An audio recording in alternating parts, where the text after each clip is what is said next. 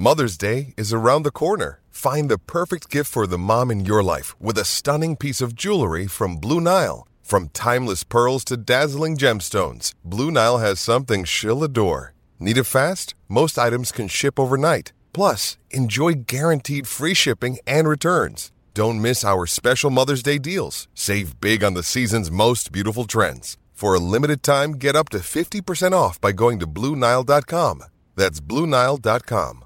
Want to witness the world's biggest football game? Head to iCanWin.com.au, predict Australia's score with a crystal ball, and it could be you and a friend at the FIFA World Cup Qatar 2022 semi finals, all thanks to McDonald's. Maccas, together and loving it. TNC's apply. Is that there are now officially two hotspots and they are watching the situation very closely. That's just one of a number of things that we want to talk to the CEO of the Sydney Swans, Tom Harley, about, who's always very generous with his time here on SEN. Tom, welcome back. G'day, Jack. How you going? Hey, excellent. Thanks for being with me. Um, you would be watching the situation pretty closely right now, I'd imagine, not only from uh, your own health and well- well-being perspective and your, your families, but also what footy might look like in the next couple of weeks for you. Yeah, there's no doubt, and I've I heard the, the back end of Dave's comments just then, and uh, spoke to Dave a couple of times today. Um, uh, we're obviously in this together, and we're in this as a code, and uh, uh, clearly uh, New South Wales has had a, uh, a bit of a spike and a hotspot um, out in southwest Sydney the past uh, past couple of days, and uh, you do have to be on alert. I think the starting position uh, for the code and for I guess the society more broadly um, is making sure that everyone's doing the right thing and staying as, as safe and as, as healthy as possible. So that's that's where we start, and then the implications, I guess, that flow onto the, the code and your own individual club, you have to be on alert with. But um, we'll be led by the AFL and we'll be led by uh, New South Wales government as to as to uh, as to how we play out the, the next couple of weeks. You would have no doubt played out all of the scenarios regardless. Is one of those, if, if you do have to get up and go for a period of time, have you begun to plan for that before the developments of today?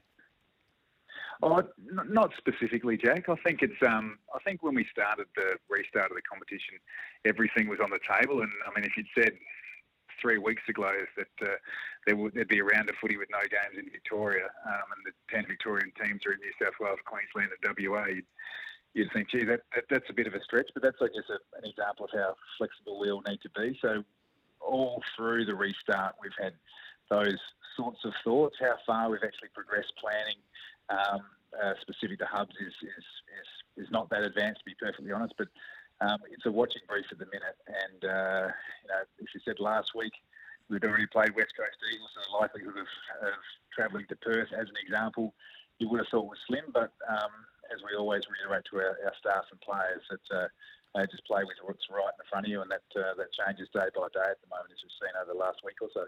Now, Tom, what's going on at the Swans HQ? Is there a smash mirror somewhere, or someone walked under a ladder? The run that your club is having with injuries this year is is extreme for this early in a season, as I've seen.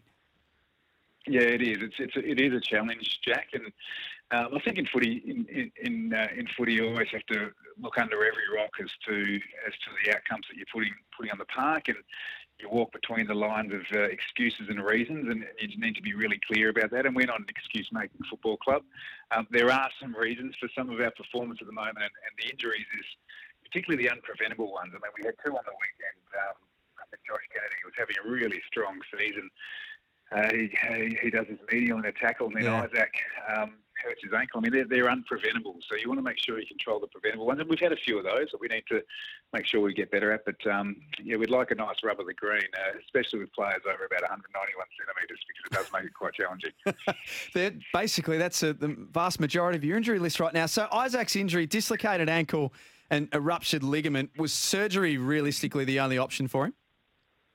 Yeah, it was. He had that last night. And, um, uh, for John Longmire's press conference yesterday, I thought he explained it really well. Isaac's he's a, he's a tough, tough uh, player, and he doesn't complain. He plays banged up quite often, um, and so the surgery was absolutely required. He had, he had that last night, so he's he's in a boot for a couple of months and. And clearly out for the rest of the season, so um, he'll be uh, all eyes towards 2021. And um, he's an absolute professional, so I've got no doubt he'll do the rehab um, that's required of him and uh, be ready to go for a, a fresh pre-season. It's, uh, it's probably not thinking about pre-season, but it'll, it'll come out pretty quickly. Have you got anything from a positive point of view? Have you got someone that's that's going to be back in the next couple of weeks? Yeah, look, we've got we've got um, we're hopeful Cal Sinclair is not too far away. He'll train with the main group. Um, Sam Reid had a hit out with the reserves on the weekend, um, so he's not too far away. Obviously, and Tom McCartin had a concussion, um, and he's back running. So I guess they're sort of all in the mix. I'm not close enough to selection to preempt who's going to come back when. Um, I mean, the positive for us is that uh, you know we're turning to kids, and we do think we've got some really exciting young players. We had uh, two debutants on the weekend in Dylan Stephens and Mm. Chad Warner. They, they put themselves well, I thought, and uh, we've got another couple from last year's draft that wouldn't be too far away with um, Elijah Taylor and Will Gould as well. So uh, for the Swans fans out there, we'll, we'll be seeing the, the next generation of Bloods um, probably a bit earlier, but uh, but exciting nonetheless. Uh, I guess in some ways, Tom, and obviously the injuries are the last thing you you want, but it does give you the opportunity. It does give Swans fans the opportunity, and, and Swans fans have been texting us here at SEN saying that this year may be tough, but they can see some real light at the end of the tunnel with some of the players that you've mentioned. Yeah, particularly Jack, when you when you bring players through together as a group, and you look look throughout footy history, the the, the strong teams with sustained success have groups of players coming through together. And we've got that opportunity now. Some of that opportunity is being forced by injury, um, but at the same time, um, we don't just give games away. So. Um, so we're excited about that, and, and it's, to be honest, it's happened over the past couple of years. You know, we've got um, players like uh, Ollie Florent or Hayward started notching up sort of 60 games now. Uh, Tom Papley's in the same boat. Um, Tommy McCartin played 31 games before he turned 20. Nick Blakey another one. So we think we've got the genesis of our, uh, our next really strong team, and, and we've got some fantastic role models in um, some of our experienced players. So it- it's, it's, a, it's a bit of a tricky time at the moment. It's a tricky time for everyone at the moment. Um, but you always have to be glass half full, and, and the positive for us is we get a really good look at some of our young kids coming through. Tom Harley, the CEO of the Sydney Swans, joining us tonight on Time On. Uh, the coach was pretty forthright yesterday, wasn't he? Didn't mess around. I thought he was, I thought he was brilliant, um, Jack. It was um, uh, clearly he, he said he said what he felt he needed to say. He was absolutely supported by our footy club, and um, look, I know that there's a, an insatiable media appetite for our game, but um, important that uh, that John put the facts on the on the table, and um, uh, I thought he was really clear about that, respectful and, uh, and full of class. So um, no, I was, I was really really happy with the way John responded yesterday. Uh, aside from your game, you, you see the game as, as well as anyone. Uh, is there, how, what are you making of footy in 2020? Is there some substance to some of the conversation about the way the game's played, or are you, are you disagreeing with a lot of what you're seeing and, and reading and hearing?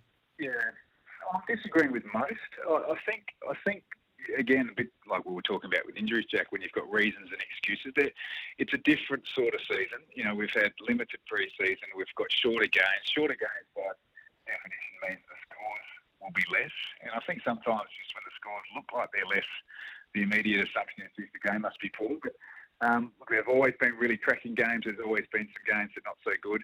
Um, and I'm, I'm more in the camp of the game typically finds a way. So, um, look, the, the coaches and clubs and players all have a raft of tools at their disposal to attack, defend, uh, play quick, slow things down. And, and me personally, I think um, the more, I guess, tools you've got at your disposal to um, play the game at different speeds, tempos, attack, defence, as I say, um, that's a good thing because it does create a unpredictability. So, no, I'm more in, I'm more in the camp of uh, look, it's not that bad. We started the show tonight, Tom, by talking about the midweek potential of games on a Monday, and, and we're seeing for the next couple of weeks a Tuesday, a Wednesday. We obviously don't know what it looks like in two weeks, let alone six weeks. But could you see a situation where we do have more Monday and possibly even Tuesday, Wednesday games?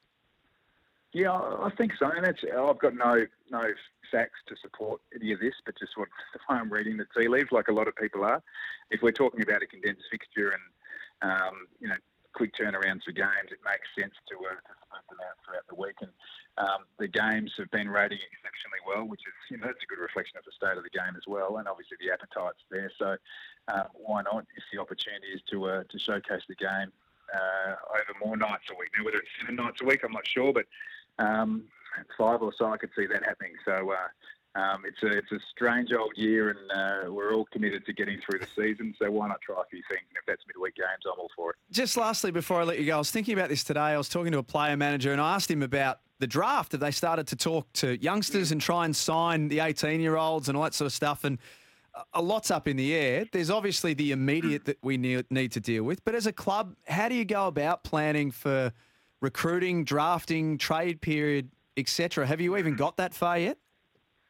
You used to, Jack, and, and I mean, Gillon McLachlan was on a record earlier in the year saying the draft will go ahead. So again, play with what's in front of you. And uh, talking to Kinnear Beatson, um, this manager the other day, that uh, I guess looking at historical vision, um, any vision available. There's games going ahead in WA and SA, so you can keep tabs on on this year's talent.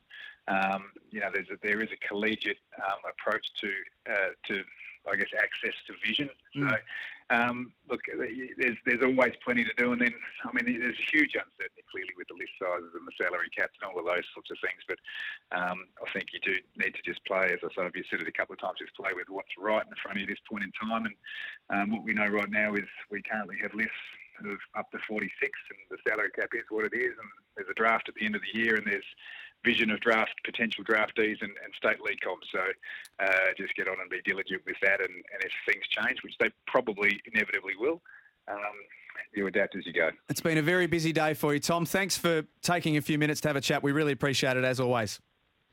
No problem. Want to witness the world's biggest football game? Head to iCanWin.com.au, predict Australia's score with a crystal ball, and it could be you and a friend at the FIFA World Cup Qatar 2022 semi finals, all thanks to McDonald's. Maccas, together and loving it. TNC's apply.